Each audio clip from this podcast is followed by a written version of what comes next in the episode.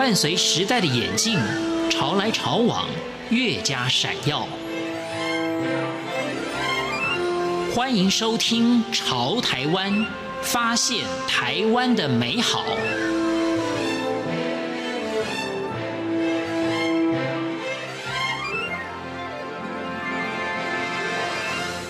听众朋友您好，欢迎您收听《潮台湾》，我是文心。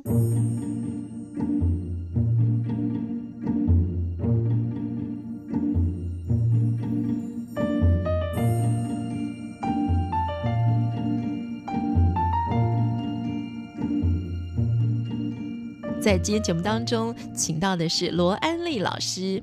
大家听到时尚，嗯，一定就会非常的有兴趣啊，很想要来知道罗安丽老师呢，究竟要怎么样跟大家做这个美感经验的分享。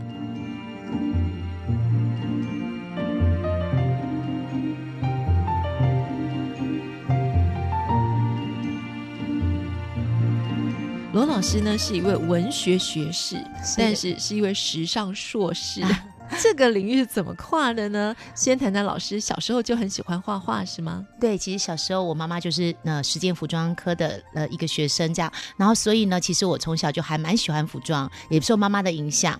然后但是因为你知道我们那个时代呃就是联考当道，所以呢什么都是以分数为主。那因此呢我就呃就是因为成绩还不错，我就顺利考进了正大中文系。那但是我进入中文系之后，我大概从大一开始，我就自己自修服装，甚至到辅大去旁听相关的课程。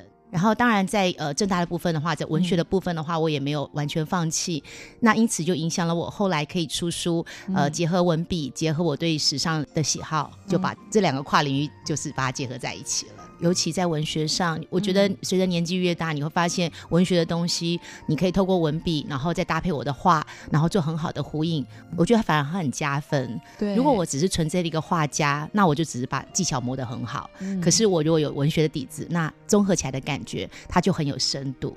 好，我就来举一个例子啊。是。罗老师特别说呢，看起来简单的事，日积月累就变成了功夫，才能够造就无可取代的能力。我觉得现在这个时代，包括手机，包括影像，都很快速。嗯、回到家晚上，你其实心里还很乱。可是如果你会画画的时候，你会发现你在那个片刻的宁静的时候，你才会沉思。嗯，所以有些时候，你我会写的那些话，都是我在画画的时候，嗯、画完之后，哎，我那句话就浮起来了。那政大中文系毕业之后，其实我就就还是有开始做一些业界相关的工作。嗯、接下来我其实有点想要做教育的部分，所以我其实选择的是师大。嗯、当时呢，师大的话跟服装最相关的，应该就是当时的师大家政教育研究所，然后里头的话，我修的是服装的消费的硕士。嗯哼，当时我写论文是写跟服装跟消费有关。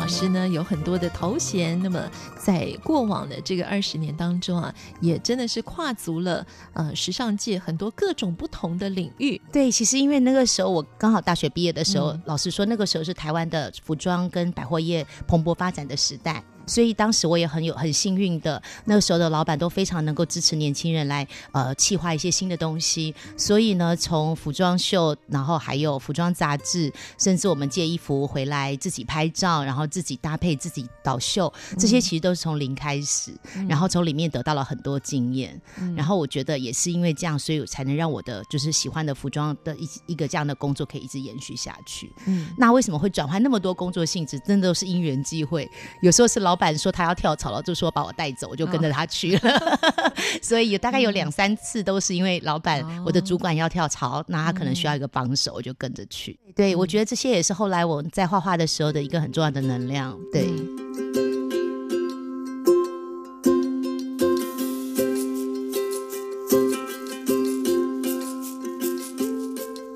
安丽老师啊，有很多的身份啊，除了是一位手画时尚的插画家之外呢，罗老师当然也兼具了作家的身份，所以老师陆续出版了有十几本的著作啊，通常都是文字跟画做一个很好的结合嘛。对，是，就是我也包括就是在旅游的时候，我喜欢边画边就是旅行，嗯、然后那在时尚的时候，我也可以分成有的是三头身比较可爱的，或者是九头身比较时尚的。嗯、那我应该是说我会出版，是因为我乐于分享啦。嗯、我总觉得自己一个人这样画有点无趣，如果能够让更多人跟我一样喜欢画画，那就是很好的事情。所以罗安丽老师呢，曾经出过一百个在旅行中绘画的技巧。教大家，呃，譬如说画交通工具啦，画建筑啊，是你看到了一些花鸟树木啦，对，都可以用不同的画笔、不同的方式来描述。对，嗯、因为我觉得旅行画画可以更随性一点，嗯、毕竟我们旅行就是用眼睛在看世界，嗯、可是在透过画笔记录更多当时的心情。嗯、可是如果你用手机看世界的话，那你记录的就只是一张一张很狭隘的一张小图而已。当时我就很想推广这样的想法，嗯、就是一边画画一边旅行。一边把心情记录下来。么今天我们请到的是罗安丽老师啊，罗安丽老师呢跟听众朋友分享啊，怎么样来踏入手绘时尚插画的领域？你可以想到一个设计师，他在设计服装之前，要把他的灵感呃透过这个笔画下来的一个过程。嗯、那一开始我们称它叫做服装画，这几年的流行的说法是时尚插画。画时尚插画跟自己真的是一位服装设计师，这两者的身份一样吗？我觉得应该这样讲，就是我在选择画笔的过程中，其实就好像服装设计师在挑选布料一样，这样子有趣。嗯、举例说明，比如说我要画比较轻薄飘逸的时候，我就会想选择水彩；然后如果我希望看起来很缤纷亮丽，我就会选择麦克笔。嗯、所以我觉得最大的差异就是我用的是画笔，而设计师用的是布料，嗯、就是呃时尚里面包含的色彩、质料跟款式，嗯、然后综合出来一个风格。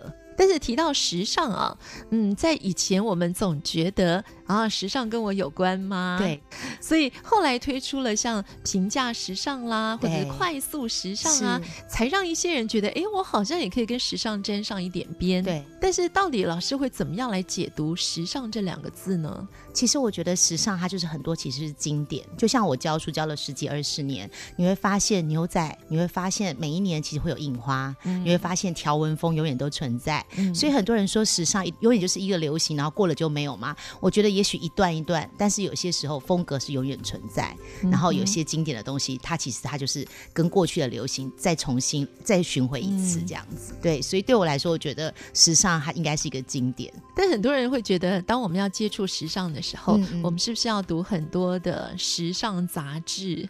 呃，怎么样来接触类似像这样子的一个领域呢？哦，对，其实我自己很还蛮喜欢阅读。早期没有那么多网络的时候，我都是会买杂志。嗯、我会买第一手的杂志，例如说就纯粹只有走秀的，也就是说每个设计师他用整理设计师品牌走秀的一些图集来看，嗯、我认为它叫第一手资料。嗯、即使我没办法到巴黎，可是我可以看到走秀的模特展现在舞台上的样子。嗯、然后接下来我就可能会去找一些比较生生活类的杂志，嗯、生活类的杂志，它帮你重新整理过。比如说今年流行海洋风，他就帮你整理成海洋风。那我就可以学点穿搭。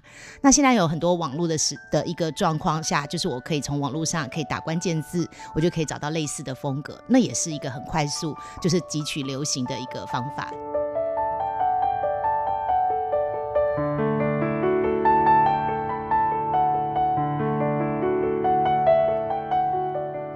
老师怎么样来培养自己的美感经验呢？因为像美这件事情，每一个人的定义还真的很不同啊。对。那么提到像这种呃，我们从服装秀里面，或者说我们从杂志上看到，对今年的流行啊，为什么很多人都会觉得跟我有点距离？因为我们总觉得模特儿身上穿的永远不可能是出现在一般人的身上，对好像是展示用的，对，或者是一个这一季、下一季流行的一个风向球。而已，对，但一般人是不可能在生活中穿这些衣服的。对，可是我觉得美感真的还是很重要。嗯，我我基本上我觉得一个人在学时尚的时候，最先应该就是接触色彩。嗯，我觉得色彩就是最能够贴近别人的。对，比如说我看那种第一手的流行资讯的时候，我也觉得那些模特穿的衣服有点太夸张。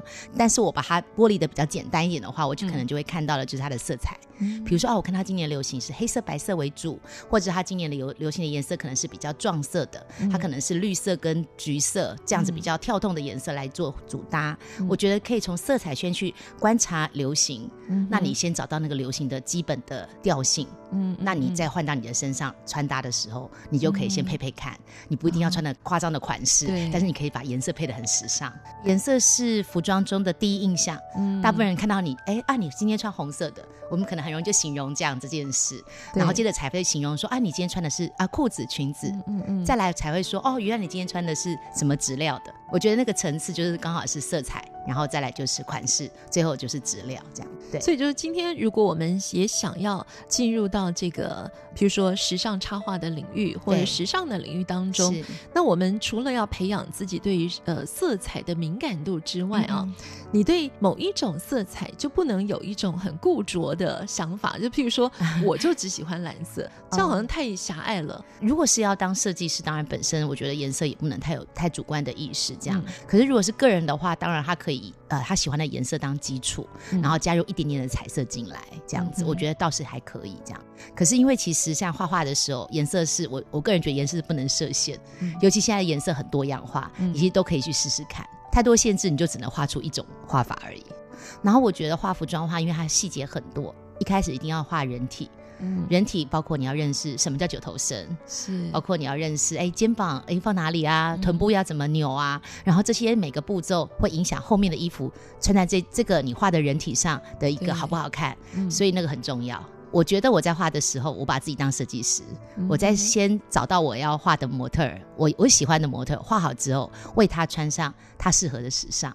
所以这个时尚会不会也有这个地域性的差别？就譬如说比例上会调整一下？嗯、会，其实、嗯、呃，我教这么多年，我就会在调整。除了九头九头身，我觉得它适合就是在呃讲所谓的比较高的流行性的东西。可是如果你说要讲穿搭的话，嗯、也许可以试试七头身。哦、七头身就是比一般人在好一点点，嗯、但是你会觉得它不会遥不可及这样。嗯，那但是我觉得九头身就是在一个完美的比例下，我在设计服装的时候，嗯、用最美的心情去完成这个作品。嗯、那请问老师，嗯，一般人我们到底是几头身呢？东方人呢，差不多六头身左右，六到七头身很 OK 了。嗯、那如果你比例更好的话，有可能到八头身。呃，因为你你知道，就是头顶到下巴就是一头长。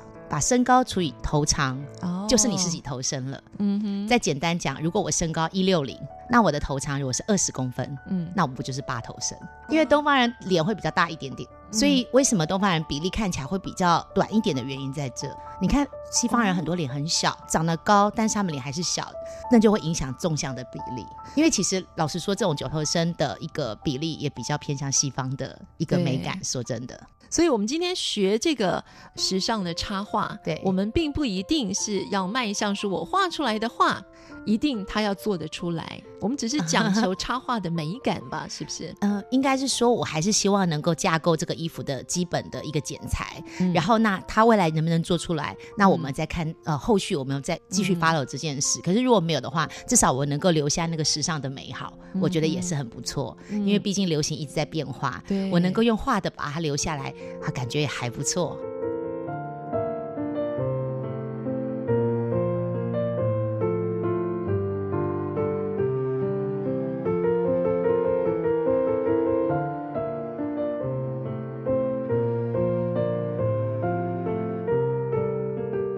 像老师，您是从小自己就爱画画，所以你进入这个领域之后，在接触了、累积了很多你的美感经验、你的时尚的这个敏感度，对，你可以进入这个领域。那如果我们本来就不会画画的人，起步是不是会很难呢？嗯，很多人都会问我说：“老师，你画多久才能画成这样？”嗯、我就告诉他说：“其实像画画就是一个基本功，你就是要每天练习。嗯，刚来学的人，我都希望他每天至少要画五个人体。”哦，oh, 对，然后我说，你只要画到五十个之后，你就会发现，原来这个人体对你来说是非常容易的。嗯、接着你就很容易就可能为他穿上适合的服装，因为我觉得画是一种感觉，你不理他，他就渐渐的你就忘了这个技巧。你每天在画，他就好像写字一样，你觉得很顺手。嗯